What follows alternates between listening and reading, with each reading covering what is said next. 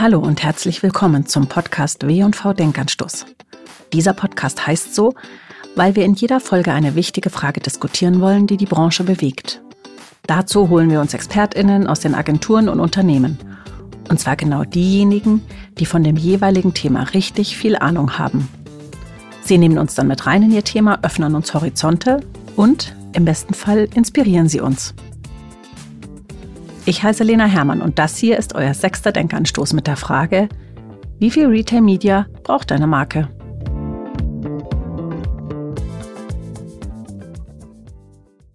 Ich freue mich heute sehr darauf, mit einer Frau zu sprechen, die sich mit dem Thema Retail Media wirklich auskennt.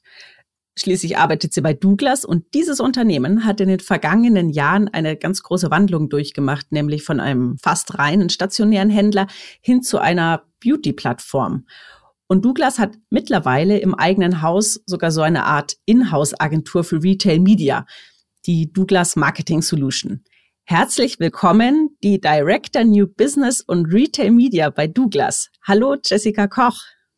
Hallo, guten Morgen, Lena. Freue mich sehr, hier zu sein.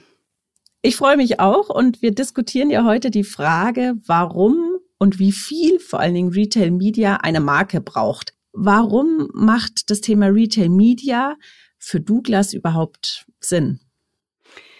Ja, Retail Media macht für Douglas sehr viel Sinn, weil wir einfach einen riesigen Datenpool haben, den wir an der Stelle für die Markenaktivierung zur Verfügung stellen können. Das heißt, im Endeffekt haben wir ja nicht nur unser Store-Geschäft, was überall in Europa über alle großen Kernmärkte verteilt ist, sondern wir haben auch ganz viele Shops in Frankreich, in Spanien, in Italien, Deutschland, dem Dachmarkt generell und natürlich auch den Niederlanden und ein riesiges C R M-Programm.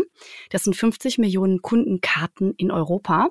Und das kannst du dir eigentlich wie so einen Schatz vorstellen, den wir im Rahmen des Retail-Media-Geschäfts, diese ganzen First-Party-Daten, heben können, ausbuddeln und die richtigen Zielgruppen und Audiences unseren Brands zur Verfügung stellen können. Mal ganz kurz für alle diejenigen, die vielleicht nicht mit dem Thema Retail-Media so ganz eng vertraut sind. Wie würdest du Retail-Media überhaupt definieren? Also Retail Media ist für mich wirklich datenbasiertes Advertising und Marketing. Das heißt, wir definieren das relativ eng, sag ich mal. Das heißt, wir haben ein Prinzip, alle unsere Werbelösungen, die wir an der Stelle anbieten, müssen smart sein. Das heißt, sehr spezifisch auf eine Zielgruppe, die wirklich ein Interesse hat, mit dieser Marke auch zu interagieren. Das Ganze muss messbar gemacht werden, was im Rahmen von Digital Media an sich nichts Neues ist. Aber Daten zu bekommen, wie Kampagnen auf Retailerseiten doch funktionieren, ist etwas, was im Retail-Kontext wirklich neu ist. Diese Transparenz entlang des kompletten zu bekommen. Der dritte Punkt vom Smart ist actionable. Das heißt, wir schauen uns schon sehr genau an, was funktioniert, was funktioniert nicht und beraten an der Stelle auch die Marken. Das Ganze ist natürlich result-driven, also ergebnisorientiert und es geht auf einen gewissen K P I, den die Marke sich wünscht. Und das T ist sozusagen das Herzstück von Retail Media, das ist nämlich das Targeting. Und das macht aus meiner Sicht auch die Schönheit von Retail Media aus, dass man eben sehr granular und sehr fein in die Audiences, also die Zielgruppen der Marken, einsteigen kann und genau die Kunden auch anspricht mit der Markenkommunikation, die an der Stelle relevant sind, um dadurch eine höhere Engagement Rate und idealerweise natürlich auch Abverkäufe zu erzielen. Du hast jetzt so ein paar Begriffe genannt, die auf den ersten Blick nicht so komplett mit dem Thema Brand Communication vereinbar sind. Du hast K P Is genannt, du hast Daten genannt, du hast Messbarkeit genannt, du hast auch natürlich am Ende Abverkäufe genannt. Also es klingt so, als ob Retail Media ja sehr ergebnisorientiert ist. Und trotzdem wollen wir ja hier heute darüber sprechen, wie Retail Media eventuell auch für eine Markenkommunikation, vielleicht auch für einen Markenaufbau genutzt werden kann oder ob es überhaupt sinnvoll ist. Was würdest du sagen, wie kann man Retail Media einsetzen, um eine Marke auch vielleicht aufzubauen? Also Retail Media, ich sag mal, in die Schublade Lower Funnel Performance Only Kanal zu stecken, ist extremst verbreitet in der Branche. Was aber auch nachvollziehbar ist, weil wenn man sich mal anguckt, womit Retail Media gestartet ist, insbesondere in U K, in den U S A, im Bereich Lebensmitteleinzelhandel, dann war das sehr stark der Bereich Sponsored Product Ads, also der Lower-Funnel-Bereich. Und das ist auch der Bereich, in dem die meisten Marken starten, sozusagen als Entry-Ticket, um überhaupt zu verstehen, wie Retail Media geht. Aber Retail Media funktioniert im Endeffekt exzellent entlang der kompletten Customer Journey und entlang der kompletten ja, Funnel Steps von Awareness über Consideration bis Purchase und Repurchase. Und das sehen wir auch bei unseren großen Kunden. Ja, die fangen alle mal klein an mit kleinen Testkampagnen auf Sponsored Product Ads, wo man in Anführungsstrichen nichts falsch machen kann, ja, wo sozusagen kein Risiko besteht, weil einfach die Return on Advertising Spends sehr, sehr hoch sind. Und dann, wenn das Vertrauen dann auch geschaffen ist in diesen neuen, äh, vielleicht am Anfang noch ominösen Kanal, machen wir sehr viel mehr Full-Funnel-Kampagnen, die durchaus zum Markenaufbau und zur Brand-Communication beitragen. Und aus meiner Sicht ist das auch kein Widerspruch zu sagen, ich möchte auch Upper Funnel eine klare Messbarkeit haben. Wir reden natürlich von anderen K P Is, da geht es so wirklich um den Net Reach, da geht es im Endeffekt im Bereich Consideration um die ja, Click-Through-Rates, um zu sehen, ja, wie viele Menschen haben denn wirklich mit meinem Werbemittel jetzt interagiert. Und das können ja Awareness-Formate sein, ja, im Bereich YouTube oder ähm, im Bereich äh, Social. Aber es sind halt eben andere K P Is, die wir uns angucken, nicht abverkaufsorientiert, sondern eben engagementorientiert und auch die relevante Reichweite. Und da sehen wir sehr, sehr schön, haben wir jetzt wieder ein paar Beispiele an Weihnachten gehabt, wo wir eben Offsite-Social-Media-Kampagnen aufgesetzt haben, auf Basis unserer First-Party-Daten und ja maßgeschneiderten Audiences, die wir wirklich ja so gesehen handverlesen aus unserer Data-Management-Plattform extrahiert und dann in den Offsite-Kanal übergeben haben. Und wir sehen da eben wahnsinnig hohe Click-Through-Rates, also von bis zu drei Prozent. Da sieht man halt schon, okay, es nützt etwas, sich die Mühe zu machen, nach den richtigen Kunden erstmal zu gucken und diese dann zu aktivieren. Und das ist in dem Fall ja eine klare Awareness-Kampagne gewesen, die dann wieder zurückgeführt hat auf die Plattform, um dort ähm, ja idealerweise auch in Abverkäufen zu münden. Das heißt, du würdest sagen, selbst als neue, als junge Marke, die wirklich erstmal aufgebaut werden muss, nicht nur was die Bekanntheit betrifft, sondern die erstmal Imagewerte kreieren muss, die ihre Botschaft hinaus in die Welt tragen muss, wofür sie steht, was ihr U S P ist. Selbst für die eignet sich Retail Media. Absolut. Also ich sehe Retail Media als festen Bestandteil eines jeden Digital Media Spendings, wo sich die Marke überlegen muss, okay, wie ist mein Mix, wie sehr muss ich erstmal Awareness treiben und bekannt werden und ähm, inwieweit mische ich sozusagen Retail Media als Kanal bei. Ich glaube, es als alleinigen Kanal zu betrachten, wäre an der Stelle nicht richtig. Ich glaube, man braucht die klassischen Kanäle oder je nach Brand das ganze sozusagen Social Influencer Ökosphäre, die an vielen Stellen ja sehr viel Sinn gibt. Aber als beimischender Kanal ist es extremst sinnvoll, ja.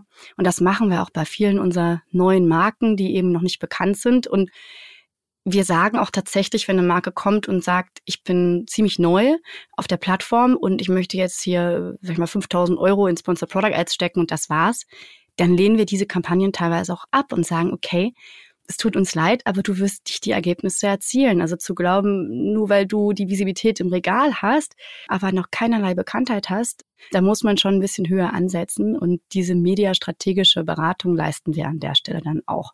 Botschaften kann man ja mit Retail Media nur begrenzt vermitteln, oder? Ich würde sagen, nein, das kannst du sehr wohl, weil wenn wir jetzt mal Offsite denken, also Offsite im klassischen Sinne, YouTube, Insta, Facebook, Google, D V dreihundertsechzig, dann können wir dort alle Formate, also das komplette Inventar, was der Publisher auch direkt der Marke zur Verfügung stellen würde, einbuchen. Und da muss man sich halt überlegen, wenn ich jetzt zum Beispiel Sustainability publizieren oder promoten möchte, klar, dann geht man auf großflächige Formate, dann hat man vielleicht auch ein Videoformat mit drin, bucht einen Pre-Roll dazu bei YouTube oder eben großflächige, ja sehr sticky Formate im Bereich Display und Social. Und die Formate sind genau die gleichen, die wir einbuchen können, wie wenn die Marke in einer direkten Beziehung mit dem Publisher stünde. Der einzige Unterschied ist eben die Datenveredelung, die an der Stelle durch die First-Party-Daten kommt. Also im Endeffekt das Targeting. Aber an sich ist der Fantasie keine Grenzen gesetzt und wir haben auch on-site großflächigere Werbeformate, die sogenannten Audience Ads, das ist ein Display-Format, wo du wunderbar Markenbotschaften spielen kannst und Sustainability oder was auch immer an der Stelle relevant ist für die Marke bewerben kannst. Wie stark muss die Marke der Plattform oder des Händlers, also in eurem Fall natürlich, wie stark muss die Marke Douglas wirklich sein, um erfolgreiches Retail-Media-Geschäft zu machen? Ich glaube, es gibt hier zwei Aspekte. Das eine ist die Stärke der Marke, die definitiv hilft, weil sie einfach Vertrauen generiert. In einem brand-safe Environment Werbung zu betreiben, ist, glaube ich, an der Stelle immer gut. Der zweite Punkt neben der Marke, der einfach relevant ist, wenn ich einem ja, Retailer raten müsste, steigst du ein oder steigst du nicht ein ins Geschäft, ist die Größe. It's all about data am Ende des Tages und man braucht einfach eine relevante Größe an Datenpunkten, aus denen man die User-Signale extrahieren kann, die für die Kampagnen relevant sind. Also sowohl Kaufdaten als auch verhaltensbedingte Daten, also Browsing-Daten et cetera. Und von daher braucht man einfach eine gewisse Traction im Markt, was den Traffic angeht und was den Markteinteil angeht, um diese Daten zur Verfügung zu stellen. Und idealerweise bei uns, wir haben eben das Schöne, dass wir die Beautycard haben als ähm, riesiges C R M-Programm in Europa, was nochmal zusätzlich einfach eine wahnsinnige schöne Datenvielfalt über Soziodemografie, über Kaufverhalten, über Markenaffinitäten nochmal on top reinspült sozusagen neben den Bricks and Mortar und E-Com-Daten. Für euch ist es natürlich essentiell wichtig, dass die KundInnen, die nach einer bestimmten Marke suchen, die ein Produkt kaufen wollen, eben über Douglas kaufen und nicht über in irgendeiner Art und Weise eine Konkurrenzplattform. Wie viele User kommen direkt über Douglas, weil sie auf eurer Seite nach, sei es nach einem neuen Produkt, vielleicht auch nur nach Inspiration, vielleicht auch ganz gezielt nach einer Marke suchen? Und wie viele kommen aber ja über eine Suchmaschine beispielsweise und landen dann bei Douglas? Wie ist da so das Verhältnis? Also der inspirative Charakter der Douglas-Plattform ist sehr hoch. Also wir haben schon über die Navigation, und das sind ja die Kunden, die noch browsen wollen, die noch nicht genau wissen, ja, welches Produkt jetzt gerade interessiert. Es variiert natürlich Land für Land, äh, es variiert nach Season, aber das können schon bis zu die Hälfte der User sein, die wirklich noch in dem Browsing-Modus sind und noch nicht festgelegt sind auf eine gewisse Marke oder auf ein gewisses Produkt. Natürlich kommen auch viele Kunden über Google, ganz klar, ähm, weil sie schon wissen, welches Produkt sie kaufen wollen. Also befinden wir uns dann eher in dem Replenishment, also Nachkauf-Case, der natürlich auch riesig ist im E-Commerce.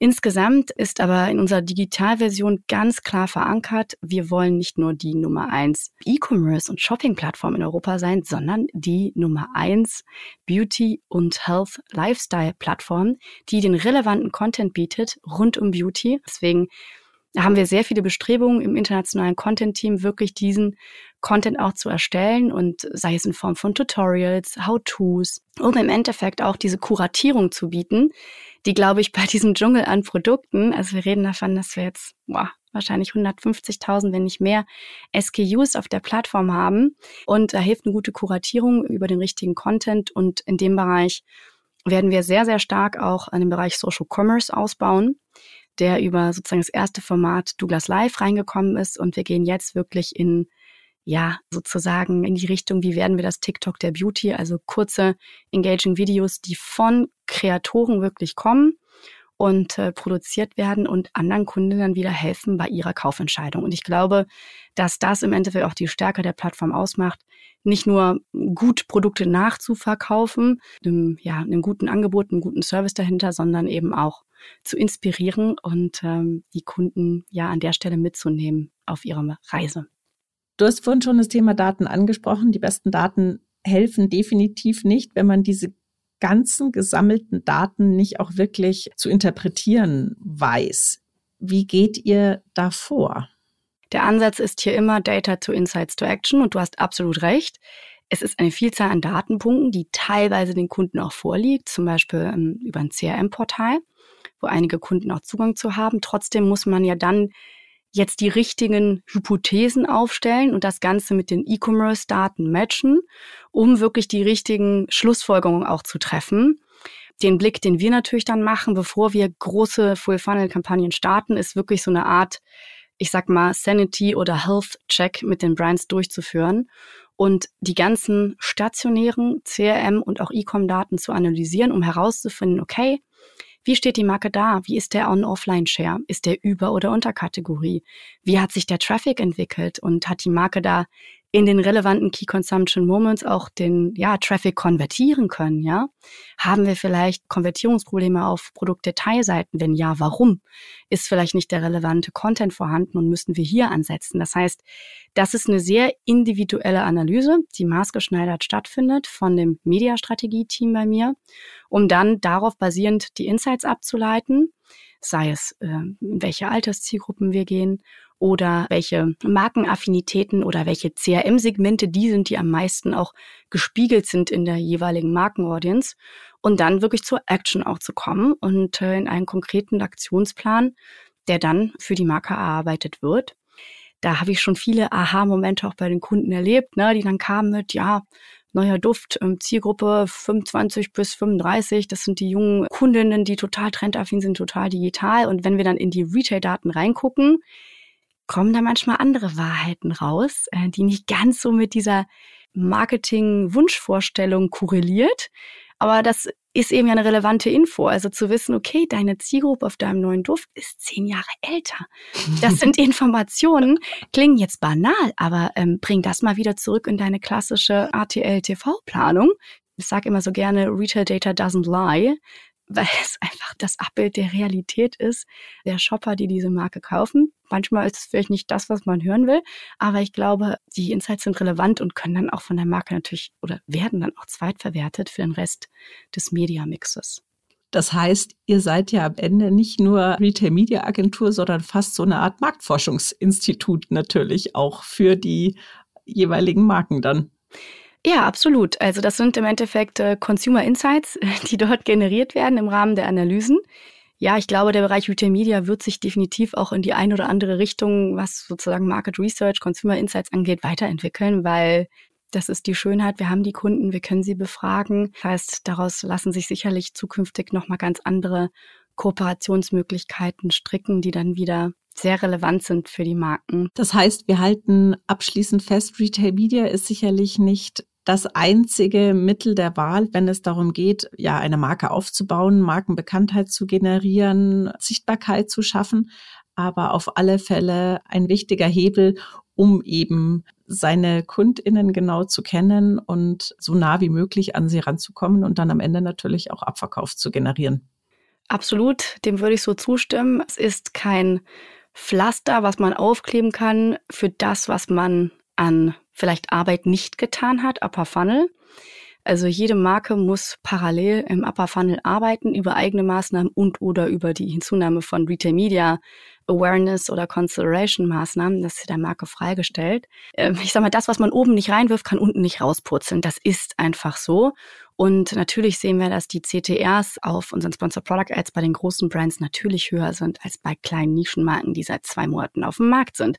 Die werden erstmal hm, wahrgenommen, der Sichtkontakt ist da, also in dem Fall ist ein Sponsor-Product-Ad fast eher ein Awareness-Tool, aber natürlich wird nicht sofort gekauft. Vor dem Hintergrund ja, des Third-Party-Cookie-Sterbens, der ganzen Restriktionen, die auf Marken zukommen, ist es, glaube ich, super sinnvoll, sich einfach mit dem Thema auseinanderzusetzen und zu gucken, wie kriege ich sozusagen die relevanten Daten A selber aufgebaut als Marke. Ich glaube, das sollte man nie vernachlässigen. Und parallel, wo finde ich Partner am Markt, ähm, ja, wo ich diese Datenschätze, die wir eben am Anfang angesprochen haben, mitheben kann. Ich danke dir sehr, dass du dir heute die Zeit genommen hast und hier mit mir über dieses doch sehr umfangreiche Thema zumindest mal in Ansätzen ein bisschen zu sprechen. Herzlichen Dank dir, Jessica. Sehr gerne, hat Freude gemacht.